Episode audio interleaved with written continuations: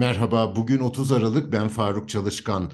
Anadolu Ajansı'nın bu haftalık podcastında yenilenebilir enerji kaynaklarında Türkiye'nin durumunu bir uzmanla konuşacağız. Türkiye Rüzgar Enerjisi Birliği Başkanı İbrahim Erden'e katıldığı için teşekkür ediyorum. İbrahim Bey, Türkiye'nin yenilenebilir enerjideki potansiyeli hakkında ne dersiniz? Faruk Bey merhabalar. Öncelikle teşekkür ediyorum davet ettiğiniz, beni burada misafir ettiğiniz için. Umuyorum güzel bir sohbet olur, dinleyenler de zevk alır.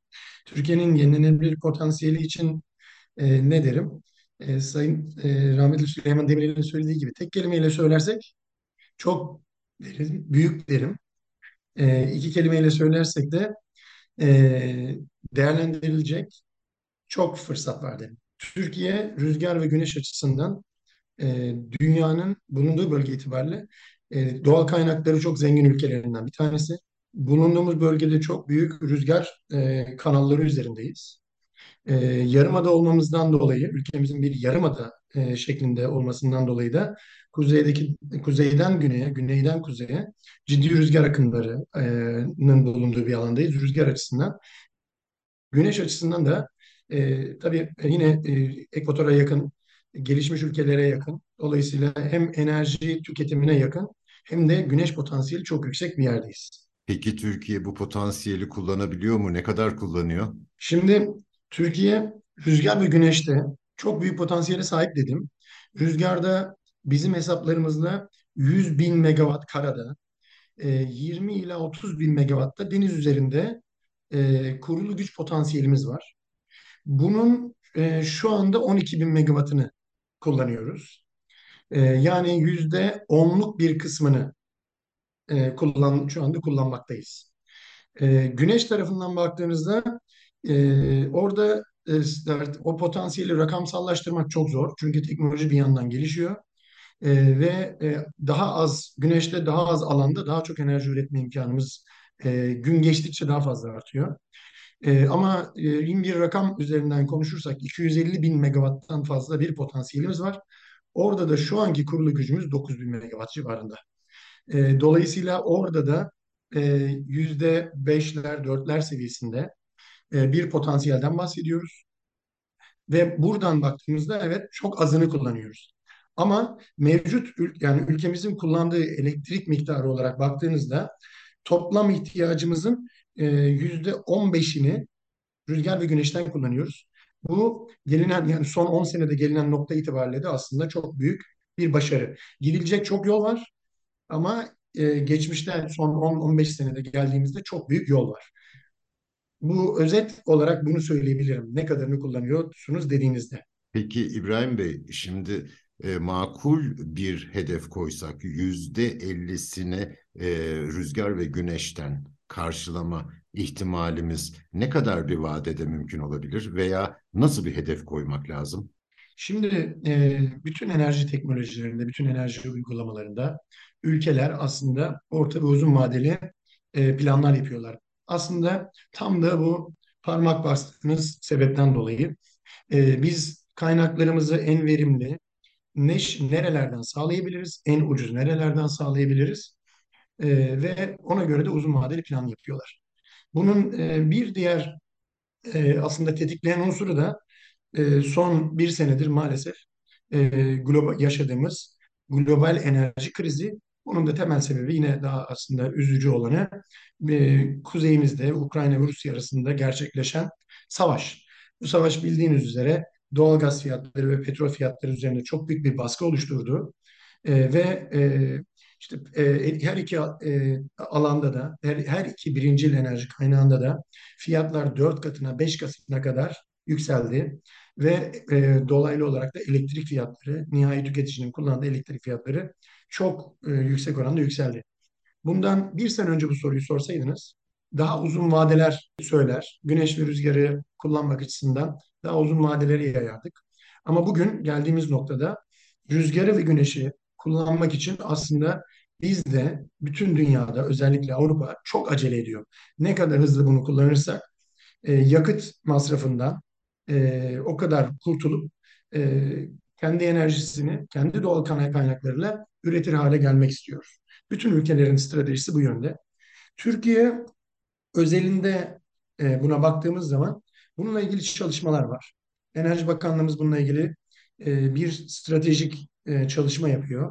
Ve zannediyorum çok kısa zaman içerisinde Sayın Enerji Bakanımız bununla ilgili Türkiye'nin 2030, 2035 ve Cumhurbaşkanımız tarafından açıklanan 2053 karbon sıfır hedeflerine dönük planlarını açıklayacaklar.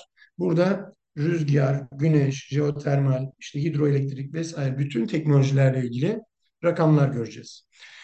Bunun dışında da bağımsız çalışmalar var.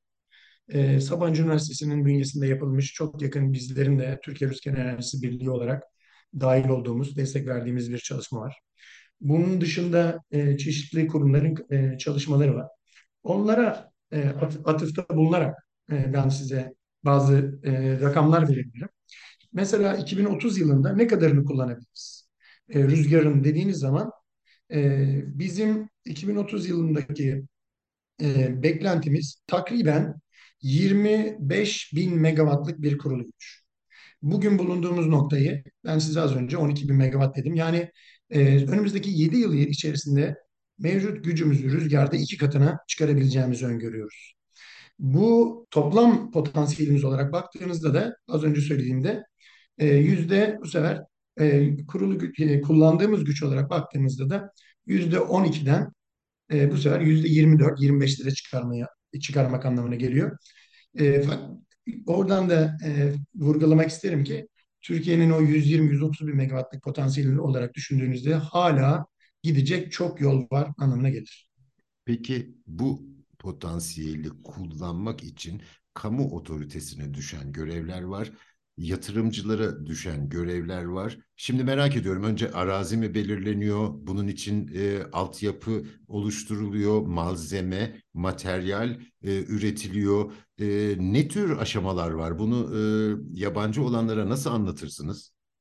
Şöyle, aslında birinci öncelik burada az önce söylediğim gibi ülkenin politika yapıcıları ve yani karar vericileri, bürokrasi ve siyasette uzun vadeli hedefler koyuyorlar ve koymaları da gerekiyor.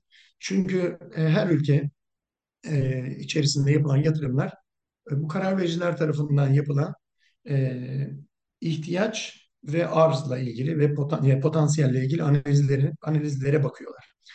Bir ülkede büyük rüzgar enerjisi imkanı varsa, güneş enerjisi ya da jeotermal imkanı varsa ve buna yatırımı yönlendiren aslında temel unsur ilgili kamu otoritesinin verdiği uzun vadeli hedefler. Öncelikle bunun yapılması gerekiyor. Bu 2009 yılında hatırlarsınız. Sayın Cumhurbaşkanımız o zaman Başbakan'da bir 2023 planı açıklamıştı, hatırlarsanız. Bu ekonomide, sanayide olduğu gibi enerji alanında da hedefler içeriyordu. Mesela rüzgar enerjisi alanında 2023 yılında Türkiye'nin 20 bin megawatt rüzgar, 5 bin megawatt güneş, 1000 megawatt jeotermal gibi diğer alanları da içeren, yani hidroelektrik ve diğer alanları da içeren hedefleri var. Bu hedefler doğrultusunda ülkenin yatırımcıları istikametlerini belirlediler. Bankaları, finansmanlarını planladılar ve çok şükür Türkiye bugün mesela rüzgarda tam olarak 20 bin megawata ulaşamasa da 12 bin megawata ulaştı. Fakat bir yandan 20 bin megawata ulaşan lisans verildi. Yani yatırımcılara bu imkan sunuldu. Güneşte 5 bin megawatt hedef vardı.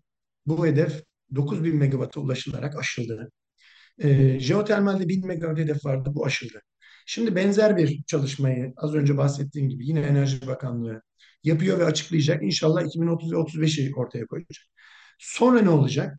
Sonra yatırımcılar bu hedefler doğrultusunda kendi yatırım planlarını, onların fizibilitelerini ortaya koyup bunları çalışacaklar. Bankalar buna göre finansman imkanlarını ayarlayacaklar. Ondan sonra da iş aslında yatırımcıların detay çalışmalarına gelecek. Yatırımcılar bu sefer arazi bulmak, o arazide uygun enerji nakil hattı altyapısı varsa onları tespit etmek, bunlarla ilgili çalışmalar yapacaklar. Yine orada kamuya şu iş düşüyor. Enerji yatırımları çok yoğun regülasyonun olduğu bir alan ve bu doğrultuda da arazilerin bu yatırımlar için kullanılabilmesi, enerji nakil altyapılarının bunun için planlanması, yatırım yapılması ve tahsis edilmesi gibi çok fazla kamu kararı gerektiriyor. Bunlardan sonra da bu sefer yatırımcıları bunun ihale yoluyla ya da başvurusu yoluyla çeşitli metotlarla tahsisi geliyor. Yatırımcılar bunları tahsisini aldıktan sonra yani bir yerde mesela 100 megawatt rüzgar ya da işte 20 megawatt güneş santralının yapılmasıyla ilgili enerji nakil hattı bağlantısı ve arazi tahsisi ya da arazinin işte satın alması süreci sonrasında yatırımcıların yolun önünde bir yani izin süreci ve planlama süreci olur. Bu izin sürecinde ÇED vardır mesela, çevresel etki değerlendirme. Hepimizin her zaman kaygı duyduğu en önemli konulardan bir tanesi. Ondan sonra imar planlarının yapılması vardır. Rüzgar ve güneş özelinde bunlar dışında özel teknik çalışmalar ve onaylar vardır. İşte teknik etkileşim analizi dediğimiz şeyler vardır. Bunlar tamamlandıktan sonra lisanslanmış o süreç artık yapılı. Bunlar tabii güneş ya rüzgar ya da diğer teknolojilerde bunlar yapıdır. Yapı ruhsatları alınır ve artık ondan sonra finansmanın sağlanıp bankalar yoluyla yatırımın başlamasına geçer. Bu uzun bir süreç tabii. Kamunun bu stratejik hedeflerinden yatırıma geçen süre açıkçası nereden baksanız hani 5 ila 8 seneyi bulur. Yatırımcı bir projeyi tahsisini alsa onun yatırıma dönmesi de en iyi ihtimalle açıkçası 3 ila 5 senedir. O yüzden enerji yatırımları gerçekten uzun vadeli planlama ve uzun vadeli stratejik hedeflere ihtiyaç duyar. Bunda kamu ne kadar hızlı yapar, ne kadar proaktif yaparsa o kadar başarılı bir şekilde açıkçası yatırımları gerçekleştirme imkanı olur. Peki Türkiye bu potansiyeli bu kadar yoğun biçimde kullanmaya başladı ve alışma sürecini de epeyce atlattı.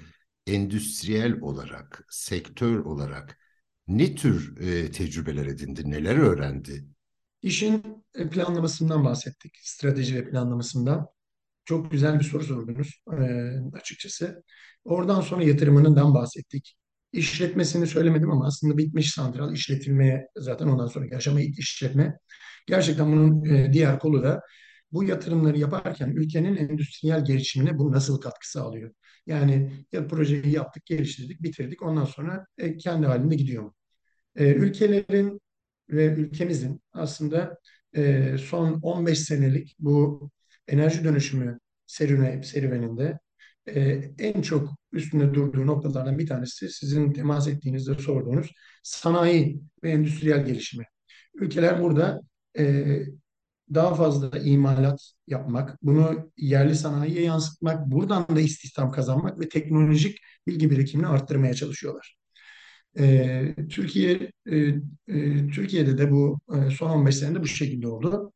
Bunu rüzgar önce özelinde yani Türkiye Rüzgar Enerjisi Birliği Başkanı olmam dolayısıyla oradan cevaplamak isterim.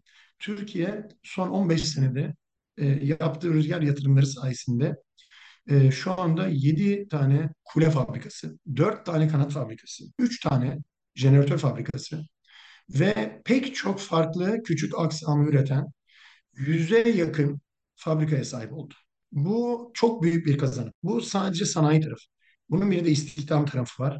Şu an sadece rüzgar enerjisi endüstrisinde Türkiye'de 25 bin civarında doğrudan çalışan var. Dolaylı olanları da saydığımız zaman bu çok daha yüksek noktalara gidiyor. Bu kazanımlar gelişerek de devam ediyor. Nasıl gelişiyor? Yerli ekipmanı teşvik ettiği zaman devlet aslında o lokalde üretiliyor. Bundan sonra yapılan santrallar sadece bu yerli lojistik maliyetleri için bile pek çok zaman yerli kuleyi, yerli kanadı kullanmayı tercih ediyorlar ve aslında bunlar işliyor. Ve çok büyük oranda da açıkçası ihracat imkanı doğuyor.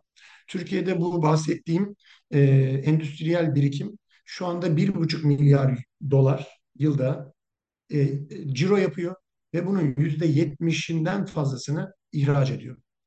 Oradan yola çıkarak 1 milyar dolardan fazla da ihracat olduğunu söyleyebiliriz. Bu son 15 senenin kazanımıdır. Benzer bir taraf bir şekilde de rakamlara çok girmeden söyleyeyim. Güneş'te de mesela şu an özellikle son 7-8 senede Türkiye'de 30'a yakın güneş paneli üretim tesisi kuruldu. Ve bu sayede Türkiye içerisinde güneş paneli ihtiyacını çok büyük bir oranda kendi yerli sanayimizden karşılar duruma geldik. Diğer teknolojilerde de açıkçası benzer gelişmeler sağlandı ama rüzgar özelinde öncelikle söyleyeyim, gerçekten çok büyük bir gelişim var. Ülkemizde çok büyük bir sanayi avantajı sağlamış durumdayız. Şimdi Türkiye birçok şey öğreniyor ve sanayisinde de ciddi yatırımlar oluşmuş, üretim artıyor. Böylece de bir bilgi birikimi oluştuğu anlaşılıyor. Bunun ne tür yansımalarını görüyorsunuz? Şöyle, ne tür yansımalarını görüyoruz? Bir, projelerin aslında çeşitli safhalarında çok ciddi insan ve bilgi ihtiyacı var. Örnek olarak bir rüzgar santralının planlama aşamasında ciddi bir rüzgar mühendisliği vardır. İnşaat aşamasında ciddi bir elektrik ve inşaat taahhüt işi vardır. Fabrikalara hizmet veren yan sanayilerde ciddi mühendislik işi vardır. Ülkemiz bu açıdan açıkçası yurt dışına çok ciddi oranda şu an mühendislik satıyor. Danışmanlık şirketlerimiz yurt dışına projeler yapıyorlar. Taahhüt şirketlerimiz rüzgar alanında, güneş alanında, yurt dışında pek çok ülkede rüzgar ve güneş santrallerinin taahhüt işlerini yapıyorlar ve bunların elektrik, inşaat ve mekanik mühendislik alanlarında mühendislik hizmeti veriyorlar. Az önce bahsettiğim o 25.000 kişi doğrudan istihdam derken aslında sanayiyi kastediyorduk. Bir de işin bu tarafında mühendislik hizmeti veren dolaylı ya da doğrudan çok daha farklı bir insan kitlesi oluşmuş durumda. Bu da ek bir katma değer sağlıyor. Türkiye Rüzgar Enerjisi Birliği Başkanı İbrahim Erden'e çok teşekkür ediyorum. Bizi hangi mecrada dinliyorsanız orada abone olmayı lütfen unutmayın. Hoşça kalın.